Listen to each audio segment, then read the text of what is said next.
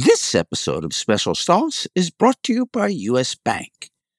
If you're anything like me, you're thinking about food all the time.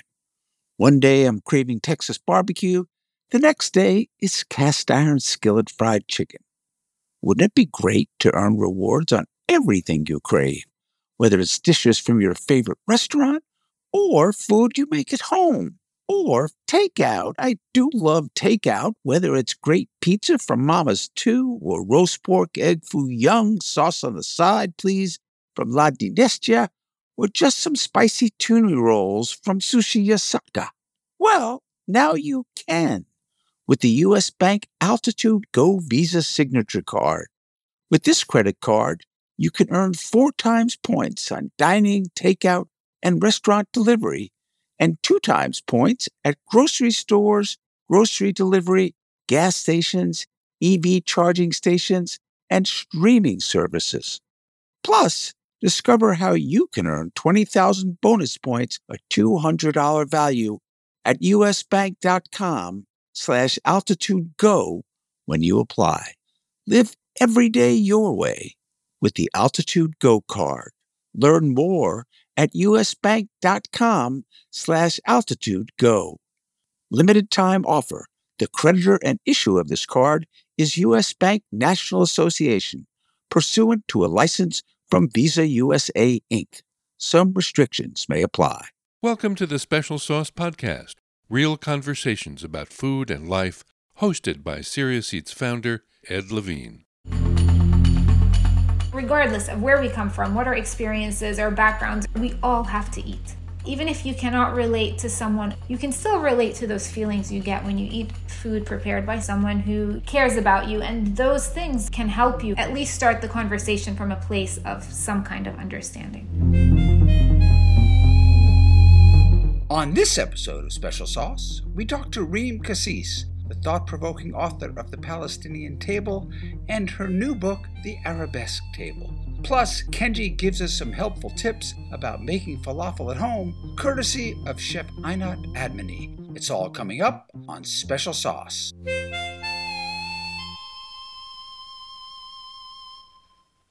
This episode of Special Sauce is brought to you by the serious eaters at Togu, the knife subscription service. Personally, I have never felt confident sharpening my knives at home. So the idea of every two months someone sending me a chef's knife and a paring knife hand sharpened by Togu co owner and chef Cyrus Elias seemed like a fine one. Each time you receive your Togu knives, all you have to do is send back the ones you were using free of charge in a safe package Togu supplies. It's kind of like the old Netflix DVD by mail deliveries. Plus, you can cancel any time. So if you want to have sharp knives at the ready when you cook, and who doesn't, give ToguKnives.com a try. Mention special sauce and get your first two months free.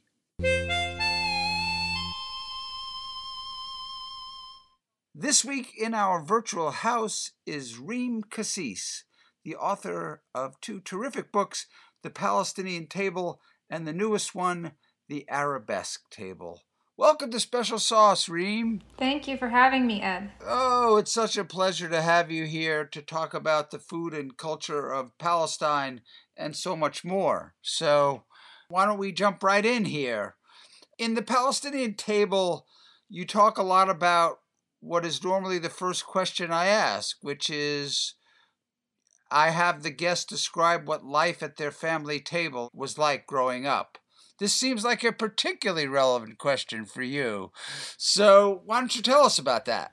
So, it was interesting because I didn't have a single table that I grew up with. There were three. There was the one at home in Jerusalem, there was my maternal grandmother's uh, in a village in the center of the country, and my paternal grandmother's at a village in the far north of the country. So those experiences were different in many respects and similar in others. You know, they were different because cuisine is regional, and inevitably, if you live in different parts of the country, bordering different countries yourself, you're going to have different dishes. And also, they were different religions. My uh, father's side of the family is Christian, my mother's is Muslim, so what you would eat there was also different in many respects. But the similarities, which are, I guess, the things that I might focus on more in the book, was the sense of generosity that you feel when you're at any of these tables. You know, it's a table that anyone is welcome at at any point in time. It wasn't like it is today where people called and made plans weeks in advance. People would knock on your door and come in, and there would be food to go around for everyone. And it was a very convivial atmosphere. You know, people would cook together and you would sit and eat, and it wasn't a chore. It was something you spent a long time doing. And those were special moments, but like with many things in life, you don't realize how precious they are until you're far removed from them. Yeah. I think what's interesting about your description is when you hear the word Palestine or Palestinian in the West, you immediately go right to the conflict. Right. Yet every account of life in a Palestinian family people talk about the generosity mm-hmm. and they talk about how strangers are made to feel welcome in their homes. Mm-hmm. And so those two notions are seemingly at odds with one another.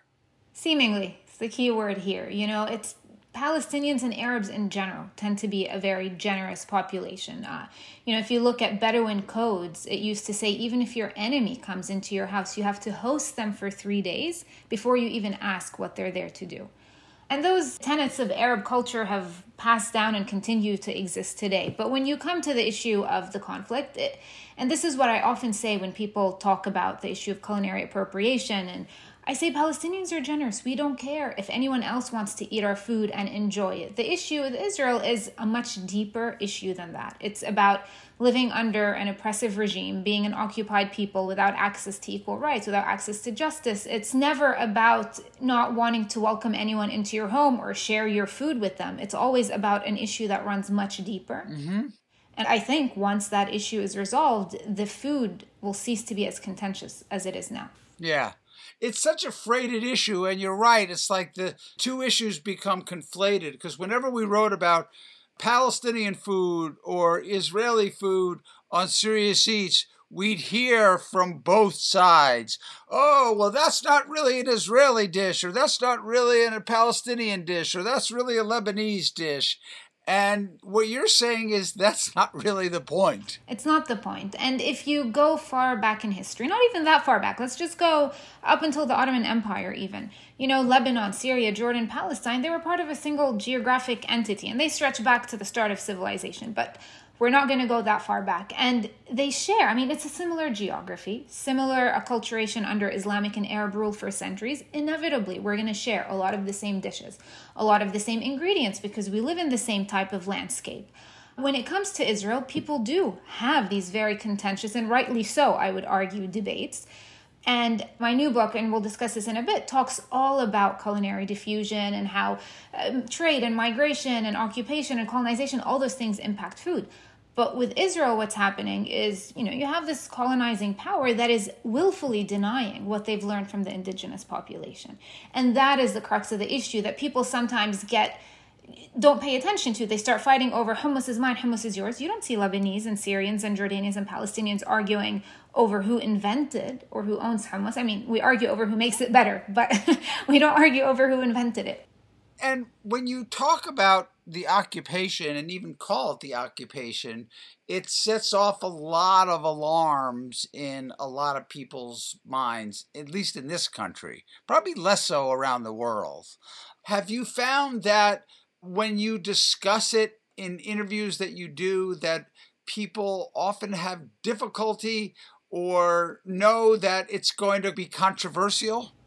It depends. Sometimes just saying the word Palestinian is enough for people to call it controversial. Mm-hmm. And that hints at the biggest issue on the table, which is for a lot of Jews and Israelis, they conflate being Jewish with the state of Israel. Right.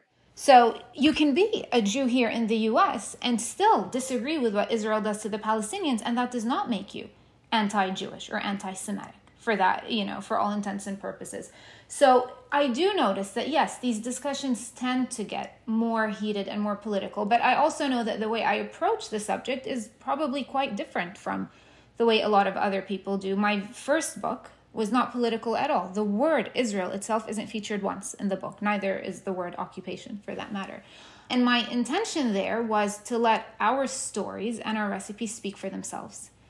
And I think there's a lot of different routes with which to arrive at the same destination. And my goal was to share a narrative that, like you started out this interview by saying, nobody really hears about. Nobody really knows. You know, you hear Palestine, you hear Palestinian, you think conflict, you think occupation. What I want people to realize is there are a people behind these ideas, behind these stories that you see on the news. And there is a reason what's happening is happening. And, you know, get to know us better before you formulate an opinion about what's going on. You grew up, from what I can tell, in, as you say, a mixed religion household Mm. in Palestine that was, sounds like it was middle class. And I think that's another thing that people don't understand about the Palestinian people is that they associate Palestine with the refugee camps. Mm. Like they're the only things that you'll find in Palestine. And your story is very much a story of not being in a refugee camp, right? Talk about your path to writing your first book because it was not a linear path, right? It wasn't like, I am going to codify my three family tables recipes, you know. So, talk about what happened before you ended up writing your first book. If anything, and I was very much, I'm never going to even talk about my family's food. I'm going to run away from this small world that I live in and pursue a much bigger one. So I went to an American school in Jerusalem, and then I got into university here in the U.S. And I remember, you know, my father was very proud I'd gotten into an Ivy League school, and he was sharing this with someone that we, uh, you know, ran into at one point. And he goes, "Are you seriously going to spend all that money to send your daughter to university in the U.S.? Don't you know she's going to end up in the kitchen the way all Arab women do anyway?" Whoa. So it's just you know it's a stereotype. Not everyone thinks that way, but there are people who see that as you know an Arab woman's ultimate path, and that set off for me a, a very determined uh, you know mindset where there is no way I will ever be in the kitchen. I don't even want to cook, let alone you know get married and have a family and so on and so forth. So I went to I did my undergrad at Wharton, I did my MBA straight after. I started working at McKinsey, I worked for the World Economic Forum. I did all these things that were ticking boxes, you know, doing all the right steps. And it wasn't until my first daughter was born that I really took a step back and thought, oh my God, what am I doing? Thank God you did that. That's a sentence a lifetime of working at McKinsey. It's, I mean, the story runs much further than that. I was miserable, but there, but it's, that's a whole other conversation. And then once she was born, she was born in London, and I thought, what are we doing? We're going to raise our kid away from anything that has ever meant something to us, you know, away from her family, from her roots, from this culture that has defined us throughout our lives. And I wanted to find a way to capture that for her. So I started compiling my family's recipes and stories and you know, looking at them initially, I thought, well, yeah, these are my family's recipes, these are my family stories. But if you take them together as a whole, they could really be the story of any Palestinian family. And that is the story that you don't hear about in the West. Mm-hmm. And that sparked the idea of doing this book. And, you know, how it came to be is another adventure in and of itself. Did your husband, who's also Palestinian, right? You're right. Really say to you, well, if you could do anything you want, what would you be doing? And you were like, you know, I, maybe I'd be writing about food. I still remember that so vividly. This was before our first daughter was even born in our very first apartment in London. And I, you know, even before leaving work, I was always questioning what am I doing? What's the purpose? What's the point? And he's very matter of fact, very logical, and just goes, Well, if it's what you want to be doing, why aren't you doing it? And of course, you know, being me, I put a thousand and one obstacles in my way, and I said, Well, I've done this already, and, you know, it's, uh, what about all the time that I've spent and all the things that I've given to this career? I'm just going to dump it to risk it on something that might not materialize. And, you know, I don't have connections, I don't have contacts, I don't even know what to do. So, but, you know, trusted Google came in and I Googled, how do you write a cookbook? and so you spent, it wasn't you spent a year or two like working for McKinsey and other places. It was 10 years of your life, right? It was the first 10 years of your professional life education through doing the cookbook was 10 years. Got it. No, I don't think I could have survived 10 years. That was a lot. I know I have an MBA, and then I tried to have a regular job Mm-hmm. working at an ad agency. I, I went to Columbia, and I was like, "Oh, you're a creative guy. You should go work in an ad agency." And then it was just like, "I hate this. I can't do this another day." And then I wrote a piece about it, and I was like, I tried to have a normalcy transplant, and my body rejected it. All us creatives, we're the ones that break the molds there, and we just, you know. okay, you Googled how to write a cookbook, and then you had to find an agent and write a proposal and all that. You know, that's something that a lot of people do. And I suppose it's a combination of both your talent and luck that got you your publishing contract. I think it was a combination of factors. You know, I don't want to discount the value that my business background actually brought to this because I knew nothing about the food writing world, the cookbook world, but I definitely knew how to write proposals. So my cookbook proposal was over 100 pages for a book that's 250 pages long. So even though it's very unusual to have agents and publishers respond to cold queries, I think when you see that kind of manuscript or that kind of proposal in front of you, and my agent said this to me, he said, I saw the email that you wrote, and I thought if she can even write that email, she can definitely write a book. So it was the quality of the product itself that I think opened some of those doors. And there were definitely elements of luck because I had every single thing that should have prevented me from doing this. You know, I don't have a platform. And some uh, people told me this, even literary consultants, you know, people who will review your proposal for a, a fee and tell you, we're like, oh, this is great. It's a masterpiece, but you're nobody. You don't have a restaurant. You don't have a blog. You don't have, you're not even on Instagram. Like, what are you doing? Yeah, I wasn't on Instagram until we started the photo shoot for my first book. And were there books that you imagined that influenced your proposal? Like, what are the books that really made you think about what you wanted to do?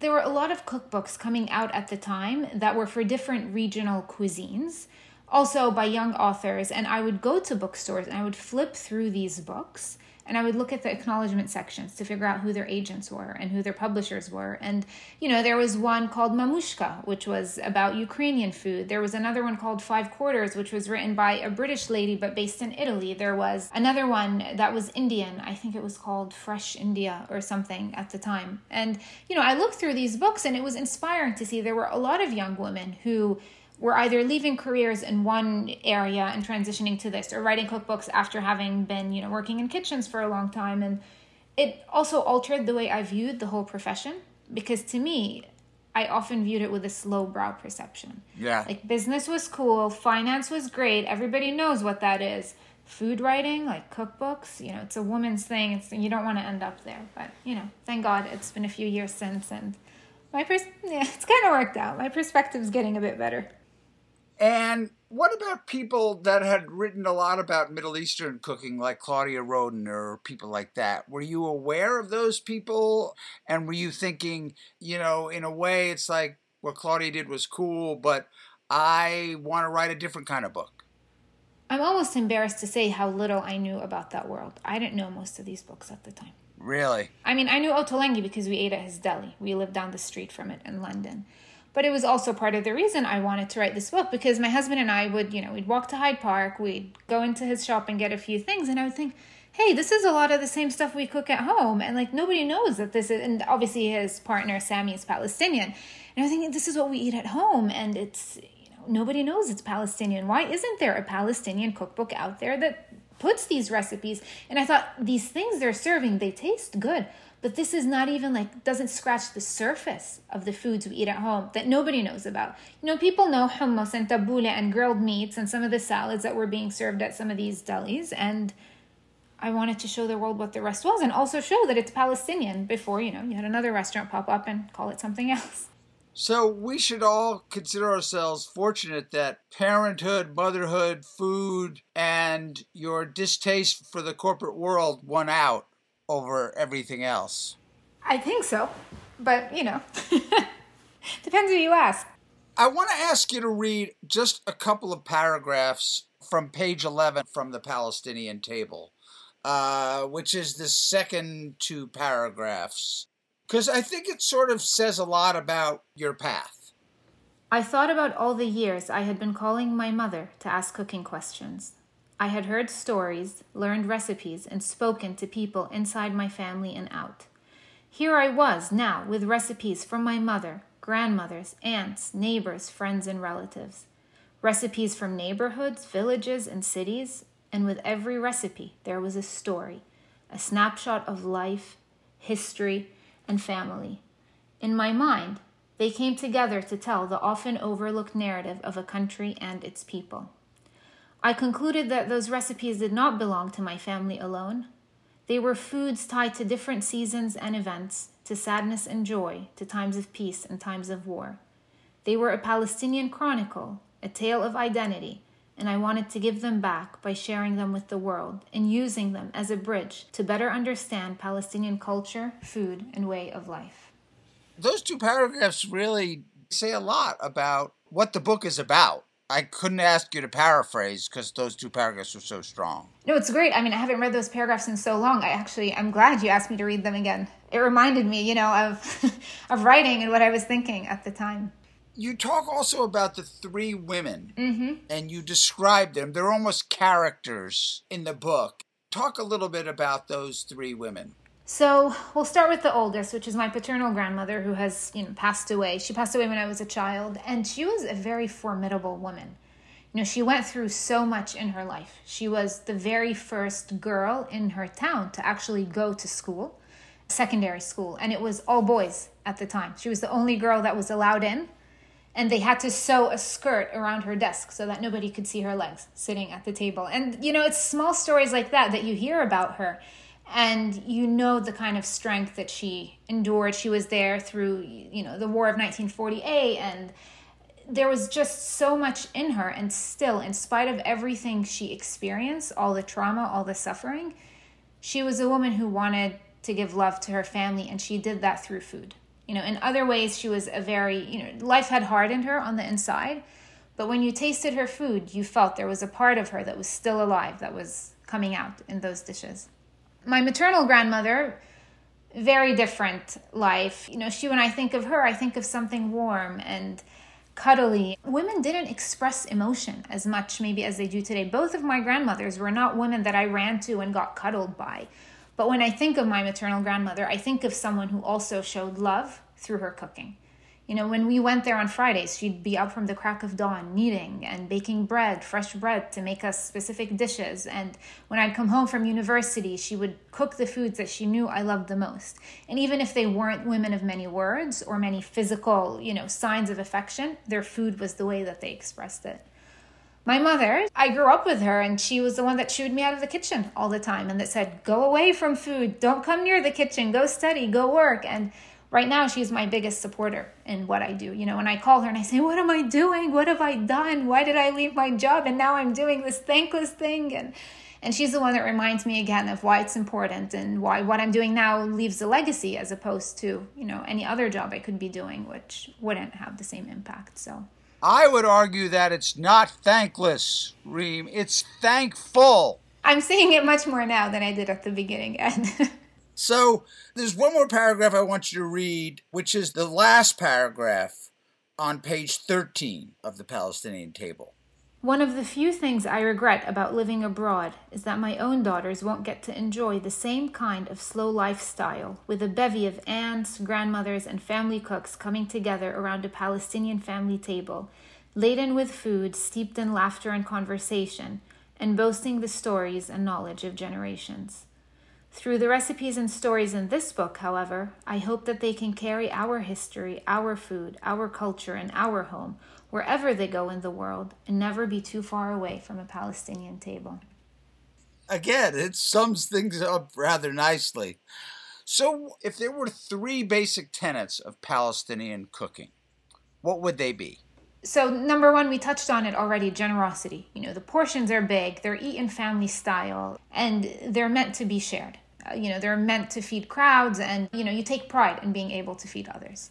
The second one I would say is quality ingredients, very close to nature. So, unlike today where you go to the supermarket and you don't know where what you're getting has come from most of palestinian food traditionally were things that you grew yourself your neighbors grew you went and harvested them in the mountains they were you know the goats and sheep that you raised or the eggs from the chickens that you were taking care of and then finally the last one i would say flavor flavor is important it's and it's multi-dimensional right it's not just salty it's salty and sour it's not just sour but it has elements of sweet like pomegranate molasses za'atar is salty, but it's acidic, but it's also crunchy. And, you know, it's all these different elements of flavor that come together to give you something really good. It's interesting because, you know, people used to always try to distinguish between what's just cooking and what's a cuisine. The last thing you talked about, the layers of flavor and texture, are often what in the old days, okay, so now it's a cuisine, but it obviously is a cuisine you know, it's like because it's of the culture. Yes, but also the very idea of national cuisine is just a recent construct in general. I mean, food is regional, right? It's what you cooked in specific regions with specific things you had available. And then with the rise of the nation state, you start seeing this trend towards galvanizing nationalism around food. It's impossible to read the Palestinian table and the Arabesque table without thinking about the most recent manifestation of the conflict between the Israelis and the Palestinians. How do you connect those dots? I mean, it must be something that is always on your mind. And how do you make sense of it given, you know, the level of hostility and the extremism coming from Israel and also certain parts of Hamas. How do you make sense of that? When I live here, there are many times where it's hard to make sense of what's going on because I feel so helpless. I'm in a position of privilege where I'm living abroad, and yes, I look at what I do and I am trying to give a voice to Palestinians by talking about our food and our culture. And I use this term very figuratively, but like fighting the battle on a different field but when things like the latest round of you know what happened back home i start to think well what's the point of what i do it starts to feel pointless and uh, you know while everything was happening i wasn't posting even anything on instagram. I just had no desire to do so.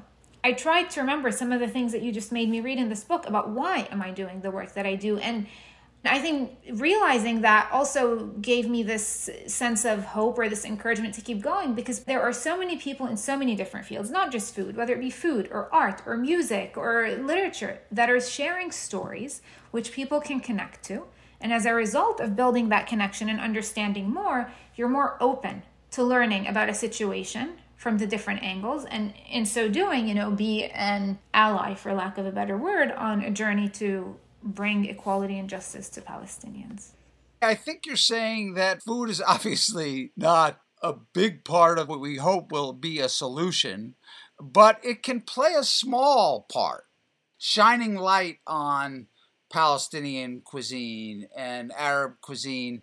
I don't think it's pointless. It's obviously not going to be the thing that stops the conflict, but I don't think it's pointless. No, I mean, food is the lowest common denominator we all share, you know, regardless of where we come from, what our experiences, our backgrounds, our socioeconomic status, religion, etc. We all have to eat. Yeah, yeah. And on some level, even if you cannot relate to someone on anything, you can still relate to those feelings you get when you eat food prepared by someone who loves you or someone who, you know, cares about you. And those things can help you at least start the conversation from a place of some kind of understanding. We'll be back with part two of our conversation with Reem Kassis, but first, let's check in with Kenji. J. Kenji Lopez Alt is the author of The Food Lab, the host of Kenji's Cooking Show on YouTube.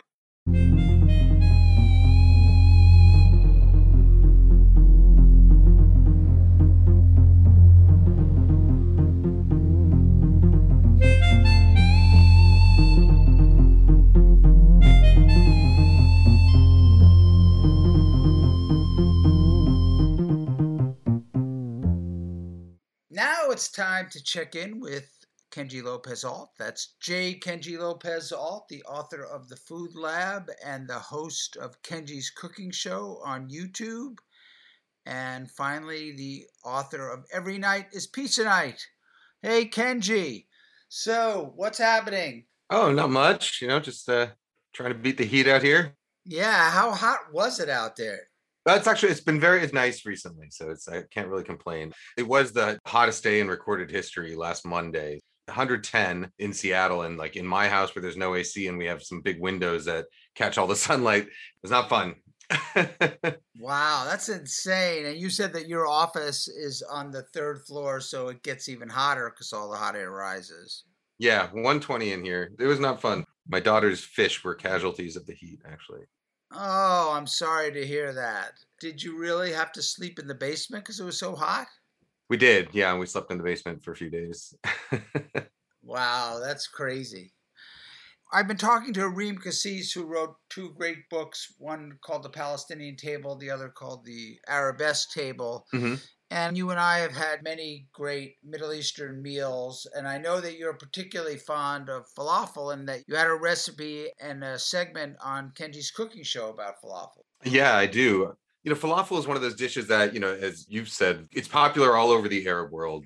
And there's also a lot of debate about where it comes from. And it's stylistically, it changes depending on where you're going. And I think in that falafel video, I mentioned that this particular recipe, I'd learned it from our friend Einat, Einat Admony, and she makes an Israeli style falafel. And I think I called it Israeli style even in, in, the video. And I did it, I think, in retrospect, in a sort of insensitive way. You know, I, I, should have mentioned more strongly that, hey, this is just this particular style I'm making. I'm not trying to claim that falafel is inherently an Israeli dish because it isn't. It's eaten all over the Arab world.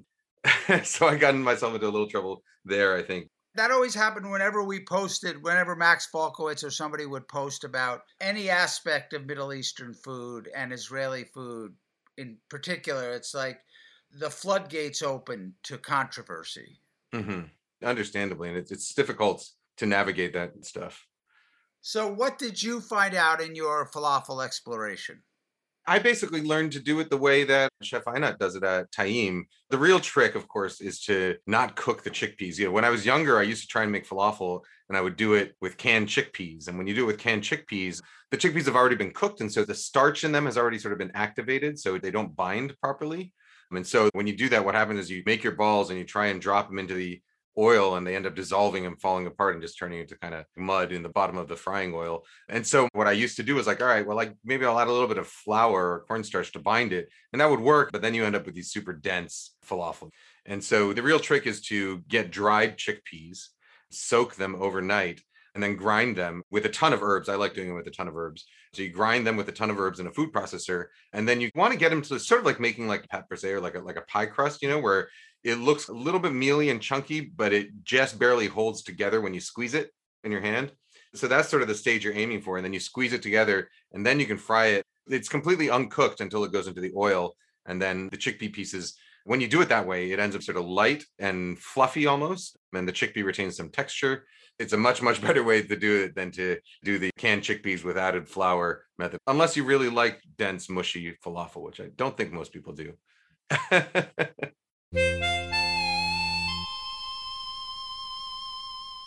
We are back with author Reem Kassis. Her new book, The Arabesque Table Contemporary Recipes from the Arab World, is out. So tell us about the thought process that led you to the Arabesque Table. So, the Palestinian table I thought would be my first and last book, right? It was the book that I had in me. It was about my family and my culture and our cuisine and so on and so forth.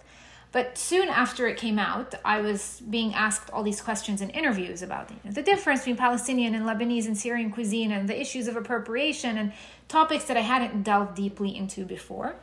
And then once I started going down this rabbit hole of food history, I realized how skewed our perception of food and time and cuisine in general is.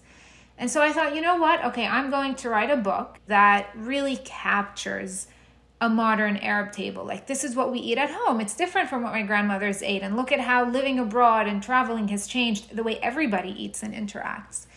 But the more I started learning about all this history that I'm telling you about, the more I realized that history needs to feature in this book if it's to have integrity. Because there's a lot of books that come out and they're, you know, claiming to be one national cuisine or another, but they're fusion at best. And fusion is not wrong it's the entire history of cuisine is a history of fusion but you need to call something by what it is. And even when my publisher asked, she said, like, how is this book different from other books out there? How is it different from your first book? And I said to her, honest, that's how it's different. It's not claiming to be something it's not. It's telling you I'm modern recipes, but I'm going to explain to you why and how I got to this point. You know, I'm not going to be a Palestinian cookbook with, I don't know, some rose inspired donuts or whatever cake and just call it Palestinian because I feel like it because I'm Palestinian. No. It's going to be honest and explain the history and the trajectory and how food really is. I think you actually did that very well in the introduction. You actually broke it down to six things. I'd like you to talk about those six things. So, the taste of home, this was, I mean, that part of the introduction I wrote actually at the very end when my photo shoot was canceled, and I started to understand that so much of food is really inherently tied to memory for us. You know, I started to understand better why there were certain dishes my father loved so much and why there are certain dishes that mean so much to me, and it's because of how they are tied to our past. I had originally started the intro with the second thing you talk about, which is what is home, because I think of my life today, and I have now spent more time living outside of Jerusalem than I did living inside it but still I refer to it as home. And I always wonder, like, what will my daughters call home? What does that notion even mean?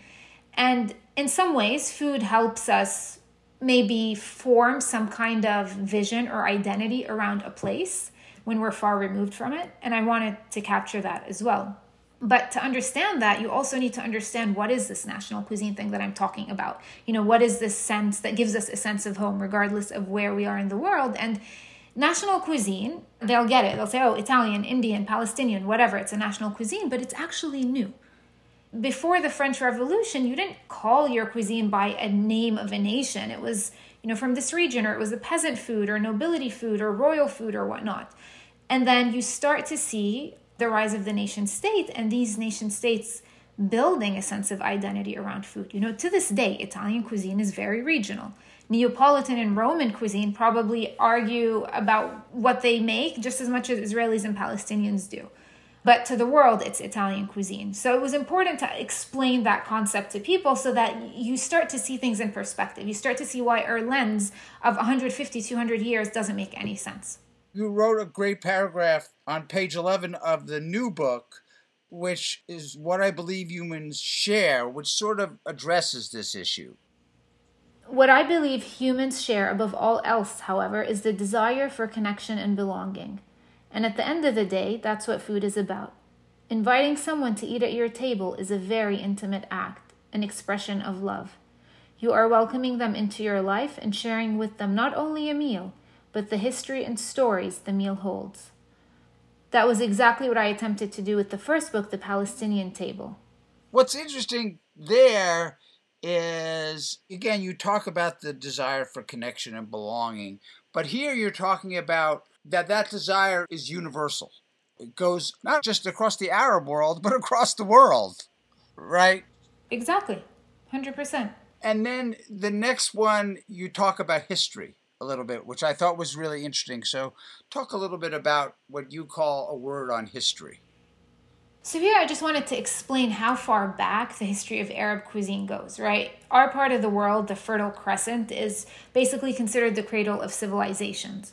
And I wanted to, in I guess two, three paragraphs, kind of explain how we got to the point that we got to today and why Arab cuisine is so rich. And it's rich because of this history of trade and migration and culinary diffusion. And I wanted to set aside this notion that fusion is bad. No, fusion is our history. The history of Arab cuisine and every cuisine in the world is a history of interaction with other cultures and learning along the way. Mm-hmm.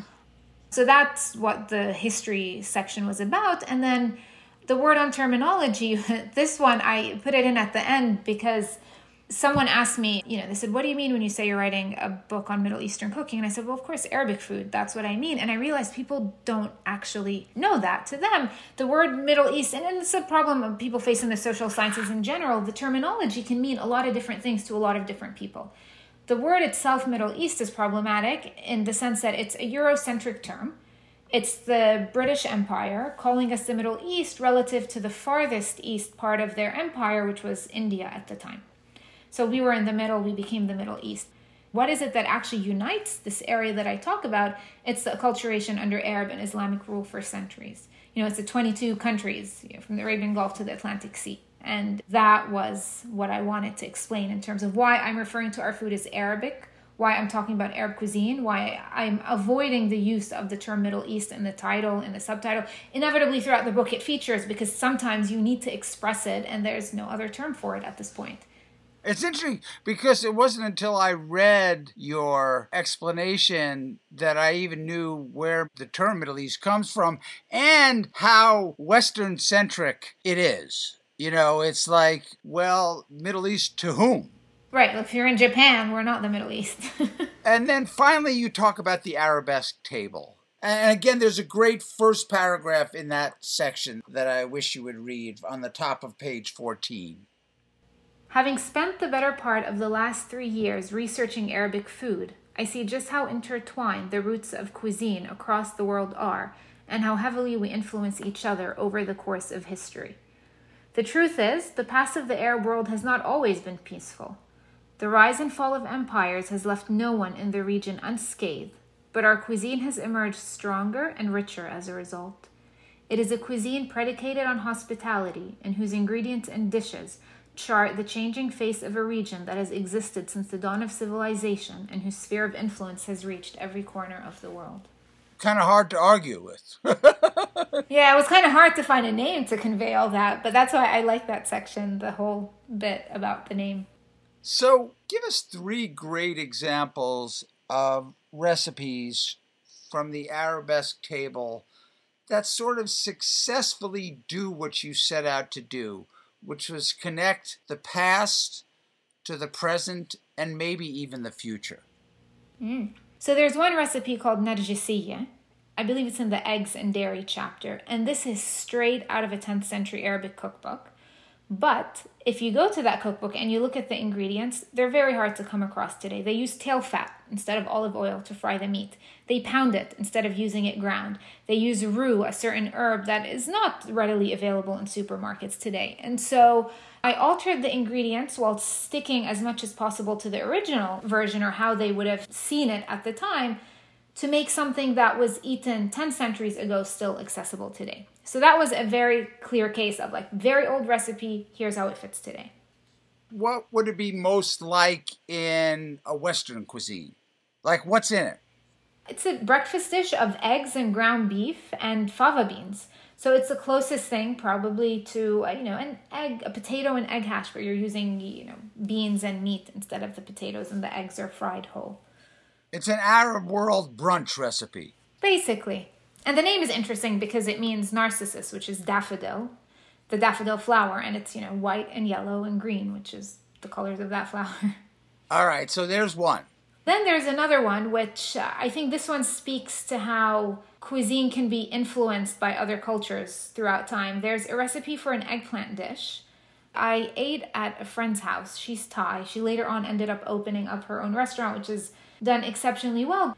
She took a whole eggplant, which she had steamed, I believe, and then she topped it with shrimp and chicken and peanuts and egg and coriander, and it was these delicious flavors. And I thought to myself, my goodness, you know, we claim to have over 40 recipes for this single vegetable, this eggplant, and yet here's a way that we've never considered using it. And so I took ingredients that were common to Arab cuisine. You know, instead of coriander, I used parsley. Instead of the shrimp and the peanuts, I used pine nuts and chicken. And for the spicing, it was sumac and onions and so on and so forth. And so I gave this Arabic flavor to a dish that was inspired by someone who's Thai. And this speaks to how Arabs were trading across the world and traveling the Silk Route. It was these kinds of experiences that led to a change in the dishes and the techniques and the ingredients that we have in our cuisine. Can you find the page for me? It is in the eggplant chapter. The picture is on page 70 and the recipe is on page 68. And what is it called in the book? Broiled eggplant salad with sumac, chicken, and pine nuts. Got it. Okay, you have one more. This is probably one of the desserts, actually. I would say either the tahina cheesecake or the cardamom coffee tiramisu, which are, in this case, straight up Western desserts. There's no arguing with it. You know, it's a New York cheesecake or it's an Italian tiramisu, but here we are putting Arab flavors in it. And it's again another case of here's how what happens when cultures meet together and something new comes out of it. Yeah. It seems like you've really opened up Pandora's box. Now you can write like 10 more books about the arabesque table. Don't tell my mother that. She, every time she's like, last photo shoot you do at my house. So. That's really funny. We've talked a little bit about this, but I think one of the points of the arabesque table is that food can play a small role in getting people to think differently about Palestinians, you know, the conflict between Palestine and Israel, and the entire Arab world. How specifically do you think can it help? I've been asked, what do you, know, what do you think about food diplomacy? And I always say it's naive to think that food is going to solve any of the issues we have on the ground. What's happening on the ground in Palestine in Israel? It's a lot bigger than just a plate of shared food. But I think this is not sustainable. The situation on the ground cannot stay the way it is. What has happened over the last few years has made, you know, the possibility of a two-state solution unfeasible at this point. And I think we're heading and again, not to get too political, but I think we're heading towards a situation where we're going to have to have a single state where everybody has equal rights and justice for everyone in a single state when and if that does happen, I think the role that food plays is just bridging the gap more than anything you know, if there are people that you don't know or cultures that you're not familiar with, sharing a plate of food is sometimes just a way to break the ice, to create a shared or mutual understanding. But is food itself going to solve the problem? No. Or, you know, people are always like, oh, kumbaya, let's share a plate of hummus and break bread. But I am always, you know, if I'm ever involved in an event and someone wants to call it breaking bread, I'm like, no, please, no. Do not call it breaking bread it's just it gives this i it's a very naive perception of yeah we share food then everything gets better. It doesn't. You have to you really have to get to the crux of the issues. You really have you know you can't put a band-aid and expect the infection underneath to go away. It's interesting that you and it's not particularly relevant to food but it is relevant to life. You really do think that the two-state solution is doomed is that because of the extremism that has risen on both sides? No, it's because, I mean, if you look at the map and you see what has happened to historic Palestine was this entire country, right? And then you see the West Bank is this kidney shaped portion to the right, and Gaza is this little flag shaped portion to the left at the bottom.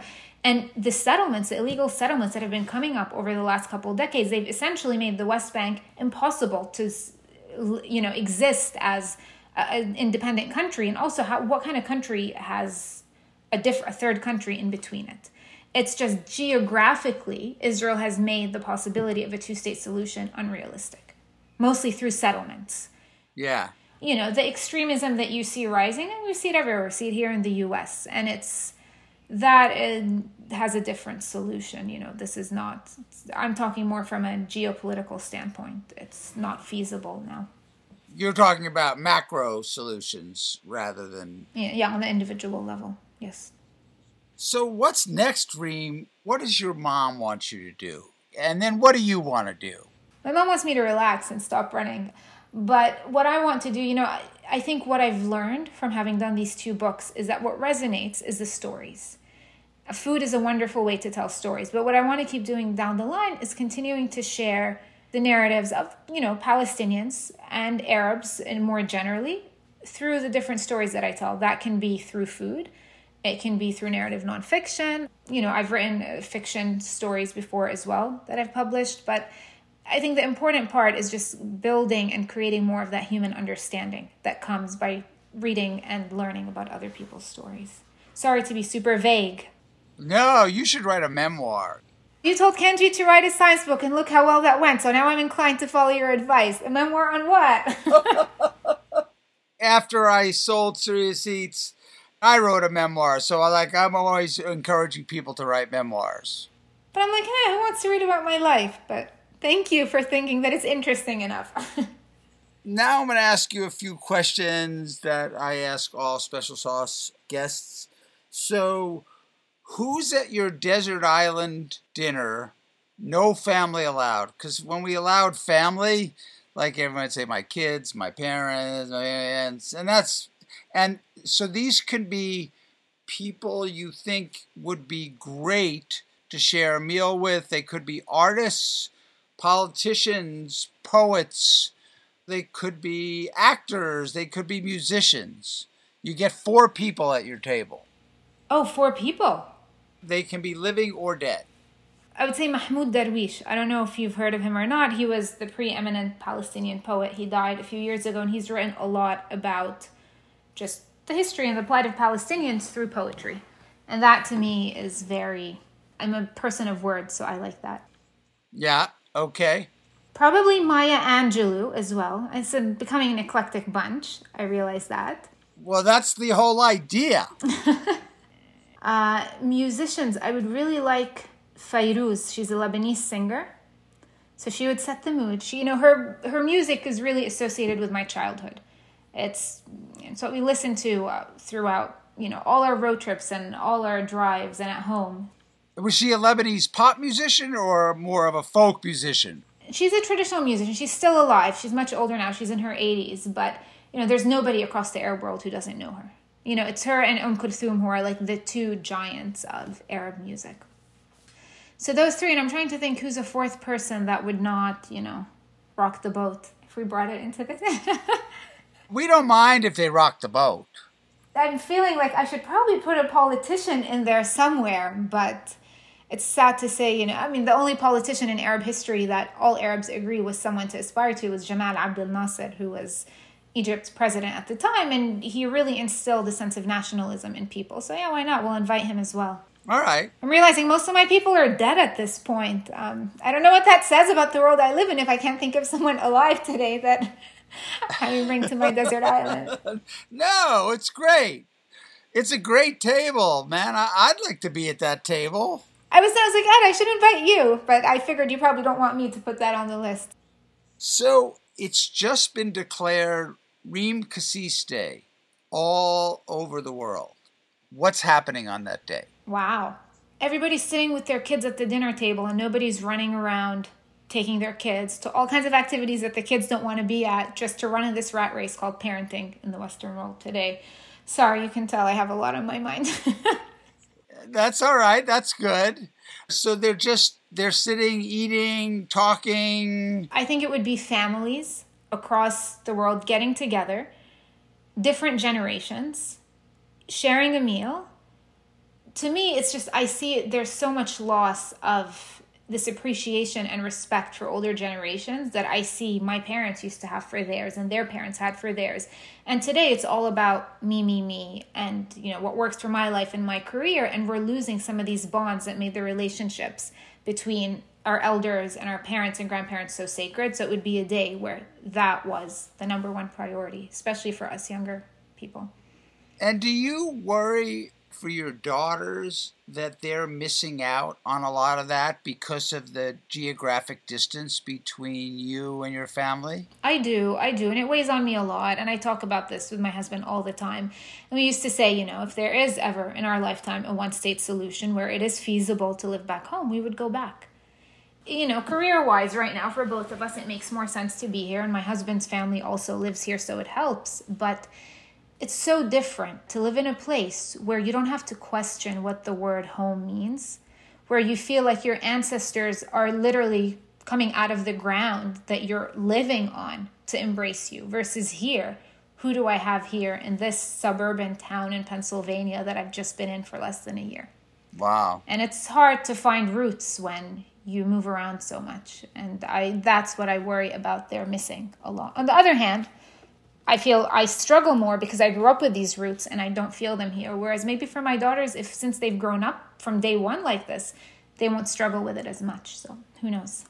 Do you get a sense that they struggle with this issue or they're like, I got my mom, I got my dad, I got my friends, I go to school, and that's the way we roll? I think they struggle a bit. You know, we spend the summers back in Jerusalem with my parents. And even when we were living in London before, my parents would come and visit frequently. It was closer and easier. And every time we separate, we go back or my parents leave, My daughters go through like a withdrawal period almost. They don't want to talk to my parents on Skype. They're mad at them because they've left. Wow. Or it hurts them to see them and realize, like, I cannot be with you. They've been talking about this trip that we're taking next month for the last six months to go visit my parents. So they definitely feel it. Yeah, it weighs upon them. It weighs, and it weighs upon all of us. I think I, I wrote, you know, you made me read a paragraph that talks about how we crave connection, and yet we live these individualistic lives. And those two things are at odds. I don't think it's good for the human condition to live this way, but it's the nature of life these days. And I don't know what the solution is. So, if special sauce could grant you one superpower, Reem, Mm. what would that superpower be? You know what my daughter's answer always is, and it's very smart? She says, My superpower would be that whatever superpower I think of in the minute, I'd be able to acquire it. So that's kind of. She's very smart. I was like, oh, I like that one. But I assume you want me to be less of a lawyer than she is and actually pick one thing. She's the youngest lawyer in Pennsylvania, right? Probably at this point, yeah, she's seven. I mean, if I could have one power, it would be to know what the person across from me is thinking. Because that's the key to progress, right? Yeah. Well, that's succinct, and, and I think you're right. Well, Reem Kassis, thank you so much for sharing your special sauce with us.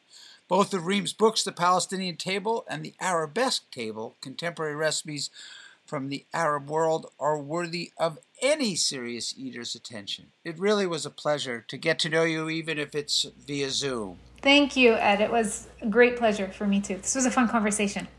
That's it for this episode of Special Sauce. Thanks to Reem Kassis and, of course, my old running partner, Kenji Lopez Alt. We'll be back in two weeks with another brand new episode. In the meantime, please stay safe and healthy, serious eaters. Get vaccinated and practice social distancing when necessary. And again, I urge you to do everything you can to support your local restaurants and the purveyors that supply them. The pandemic has wreaked havoc on the restaurants we all know and love. Though the pandemic may be abating, many restaurants are still suffering from its devastating effects.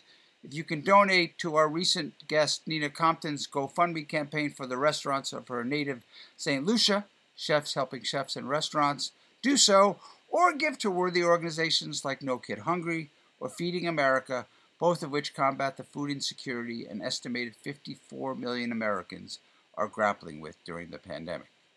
And if you've enjoyed listening to Reem Kassis and Kenji and want more special sauce in your life, just subscribe wherever you listen to podcasts. Here's the best part it's free. To help spread the word, you could even review special sauce on either Apple Podcasts or Podchaser. So long, serious eaters. See you next time. Special Sauce is produced by John Kalish and Ed Levine. Associate producer Morgan Flannery. Our theme music was composed by Charlie Morrow for Morrow Sound.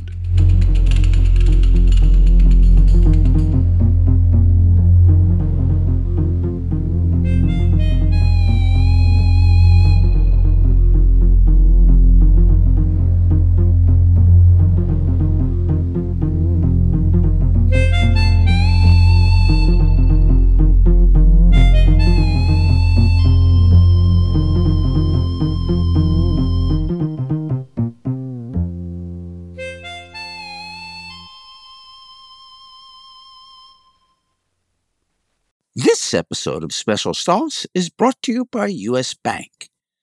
If you're anything like me, you're thinking about food all the time. One day I'm craving Texas barbecue, the next day it's cast iron skillet fried chicken. Wouldn't it be great to earn rewards on everything you crave, whether it's dishes from your favorite restaurant or food you make at home? Or takeout. I do love takeout, whether it's great pizza from Mama's Too or roast pork, egg foo young, sauce on the side, please, from La Dinastia, or just some spicy tuna rolls from Sushi Yasaka. Well, now you can with the U.S. Bank Altitude Go Visa Signature Card. With this credit card, you can earn four times points on dining, takeout, and restaurant delivery and two times points at grocery stores, grocery delivery, gas stations, EV charging stations, and streaming services. Plus, Discover how you can earn 20,000 bonus points, a $200 value at usbank.com slash altitude go when you apply. Live every day your way with the Altitude Go card. Learn more at usbank.com slash altitude go. Limited time offer. The creditor and issuer of this card is U.S. Bank National Association, pursuant to a license from Visa USA Inc. Some restrictions may apply. From P